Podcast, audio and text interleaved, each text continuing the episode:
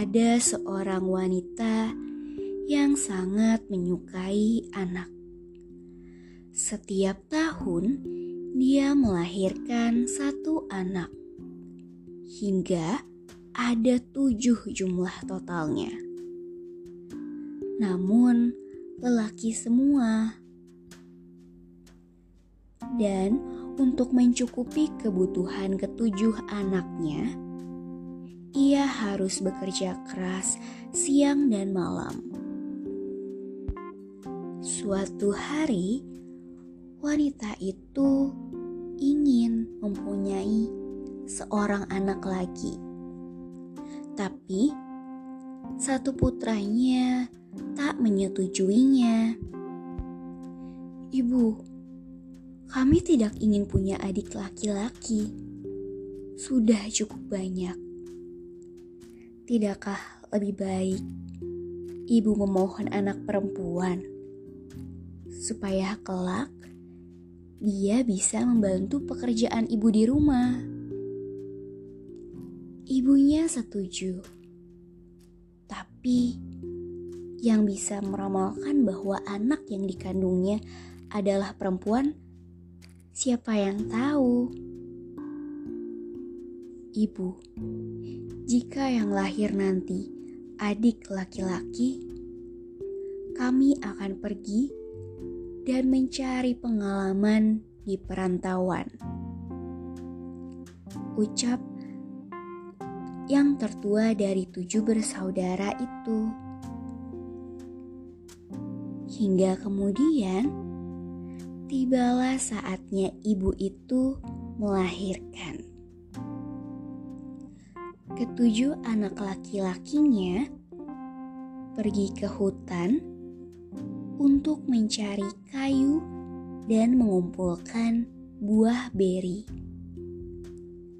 Nanti sore, kami akan menjenguk dari atas bukit.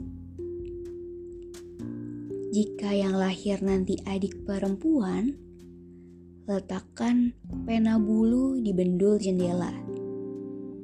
Jika yang lahir adik laki-laki, letakkan botol tinta. Apabila kami melihat botol tinta, kami tidak akan pulang. Kami akan mengembara. hingga pada saatnya ibu itu melahirkan, betapa bahagianya karena yang lahir adalah bayi perempuan. Disuruhnya, bidan yang menolong persalinan meletakkan pena bulu angsa di bendul jendela. Sayangnya, bidan itu keliru. Malahan, ia meletakkan botol tinta di sana. Ketika ketujuh anak laki-lakinya melihat botol tinta,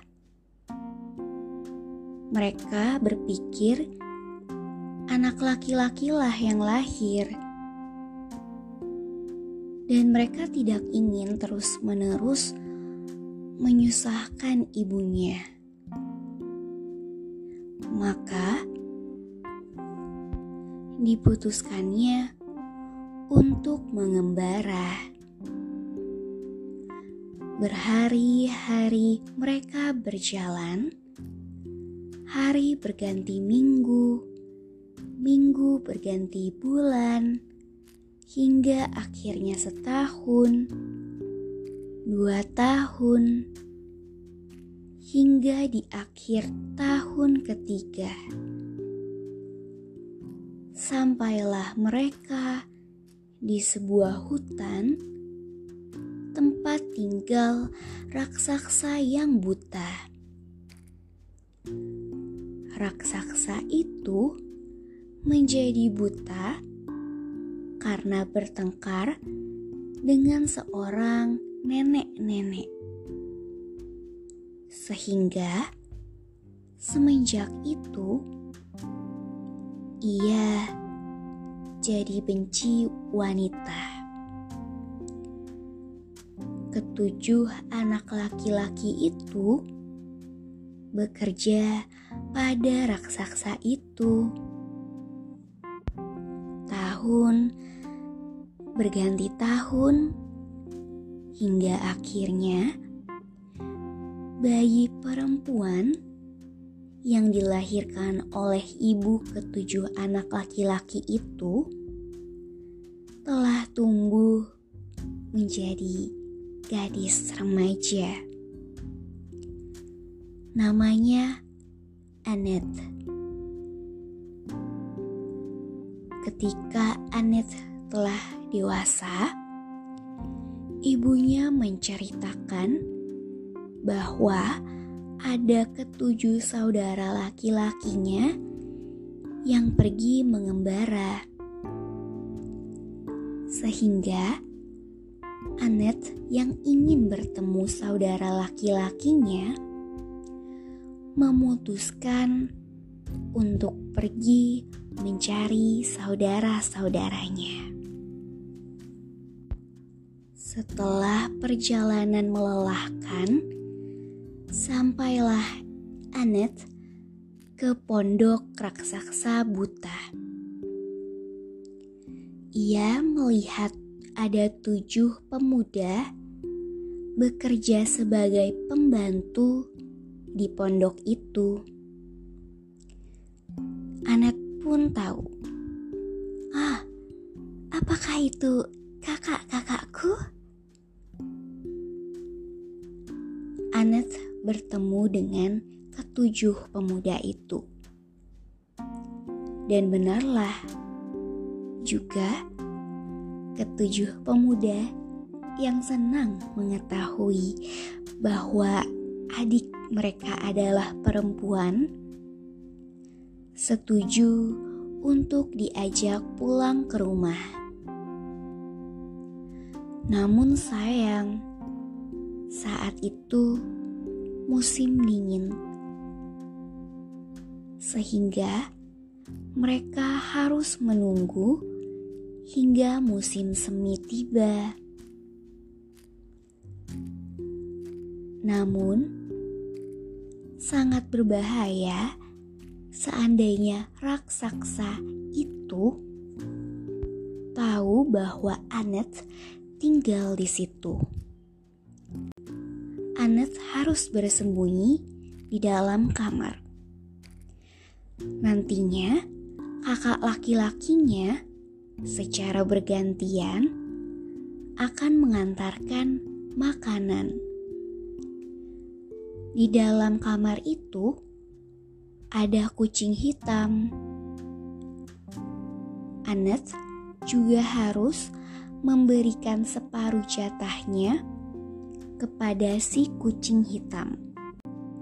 Anet melihat ada buah kenari di mejanya karena enak sekali. Tanpa sadar, habislah buah kenari itu, sehingga tidak dapat dibagi kepada si kucing hitam. Marahlah kucing hitam itu. Ia mematikan perapian di kamar Anet. Gadis itu lalu berlari keluar kamar, berteriak mencari kakaknya. Tentu saja, raksasa mendengar suara perempuan di pondoknya. Raksasa buta itu marah. Ia mengambil pisau dan dikejarnya Anet. Walau buta, ia bisa mendengar langkah kaki Anet. Untungnya, ketujuh kakaknya bisa menjebak raksasa hingga jatuh ke dalam sebuah parit yang dalam, sehingga raksasa itu jatuh tersebur ke dalam sumur itu, lehernya patah dan menemui ajalnya. Parit itu diguruk dengan tanah oleh ketujuh kakak Anet. Sehingga mereka memutuskan tetap tinggal di istana itu hingga musim semi. Ada satu yang harus kau ingat, Anet. Jangan kau petik tumbuhan yang tumbuh di bekas parit itu. Anet selalu ingat akan pesan kakaknya. Sampai suatu hari, Anet melihat pengemis pincang. Anet lupa setelah pengemis itu memintanya dengan iba. Dipetiklah oleh Anet sesuai permintaan pengemis itu, diremas-remas, lalu dioleskan ke kaki si pengemis. Luka pengemis itu sembuh, tapi tiba-tiba Anet melihat tujuh ekor merpati terbang mengelilinginya. Ternyata Berkat Anet yang melanggar janjinya, saudaranya pun tujuh-tujuhnya berubah menjadi merpati. Kau harus segera pergi menemui ibu waktu. Hanya dia yang tahu cara menolong kami. Oh, kakak-kakakku, Sampai ke ujung dunia pun akan kucari dia. Akhirnya, tanpa peduli cuaca dingin, Anet pergi mencari ibu waktu. Suatu hari, tibalah Anet di sebuah pantai. Di situ, ada seekor ikan hiu yang berenang ke tepi. Mau ke mana kau, anak manis? Aku mencari ibu waktu. Tahukah Anda di mana dia? Seberangi sungai itu. Bertanyalah pada makhluk yang pertama-tama kau temui. Kalau sudah bertemu ibu waktu, tolong tanyakan bagaimana caranya agar aku tidak selalu menabrak orang. Di seberang sungai, Anet melihat seekor tikus yang menunjukkan jalan ke istana ibu waktu. Jika kau sampai di sana, tolong tanyakan bagaimana caranya supaya aku bisa selamat dari ancaman kucing. Seperti ketika Anet berjanji untuk menjawab pertanyaan ikan hiu, Anet juga berjanji untuk menjawab pertanyaan tikus. Kemudian Anet melanjutkan perjalanannya. Bertemu seekor semut yang mengatakan bahwa Anet harus menuruni lembah bunga dan bertanya pada sebatang pohon ek tua di ujung lembah itu. Setelah mengikuti petunjuk semut, sampailah Anet di pohon ek tua. Terus berjalan sampai ke kaki gunung yang puncaknya terdapat rumah. Itu istana ibu waktu. Tolong tanyakan bagaimana aku mendapatkan martabatku kembali karena orang-orang di sini mengambil biji buahku untuk makanan babi. Anet pun kembali meneruskan perjalanannya. Semakin mendekati gunung, heranlah ia melihat pengemis pincang yang dulu ditolongnya. Nak, aku ingin membalas budimu gadis manis. Di sana itu rumah sang waktu. Jangan masuk sebelum sang waktu pergi.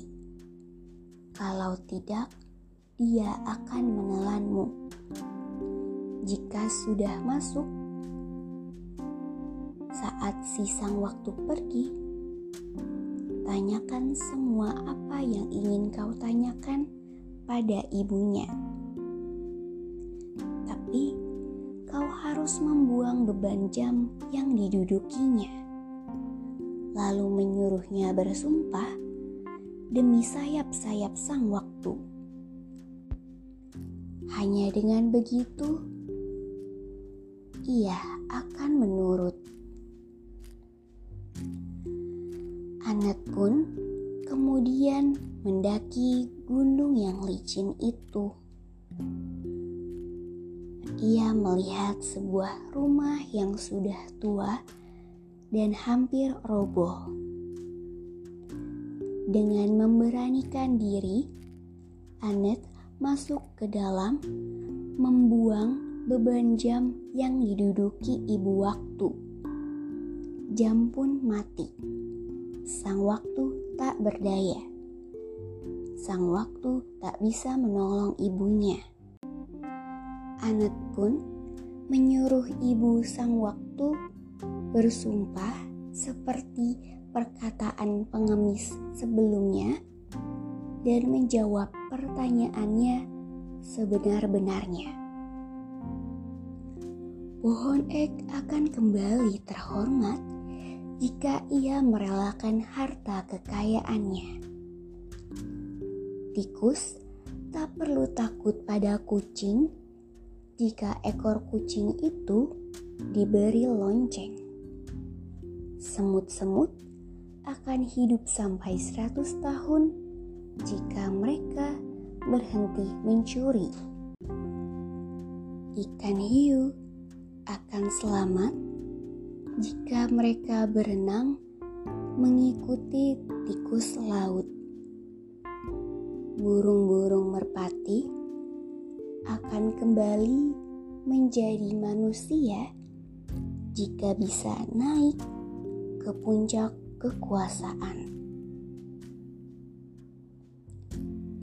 Setelah mendengar jawaban dari ibu waktu, Anet segera menuruni lembah. Dipanggilnya burung-burung merpati itu, dan katanya, "Naiklah ke atas kepala banteng. Tanduknya adalah simbol kekuasaan." Setelah tujuh merpati itu mengikuti saran Anet, tujuh merpati itu akhirnya kembali berubah menjadi tujuh pemuda. Anet pergi ke pohon ek.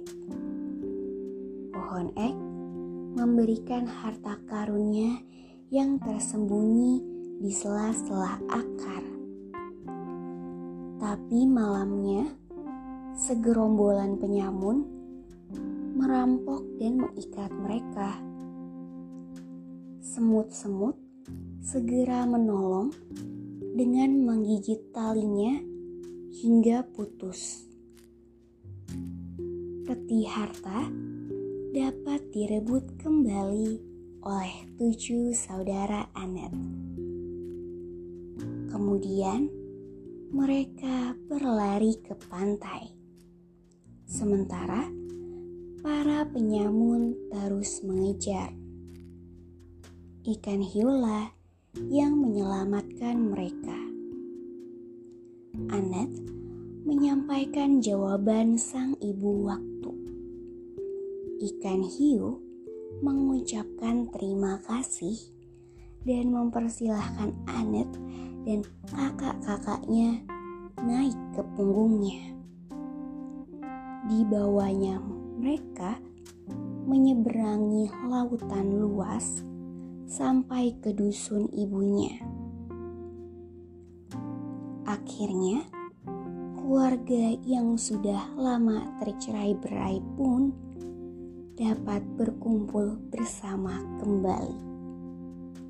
Juga, Sejak itu, mereka bisa hidup berkecukupan berkat peti harta pemberian pohon ek.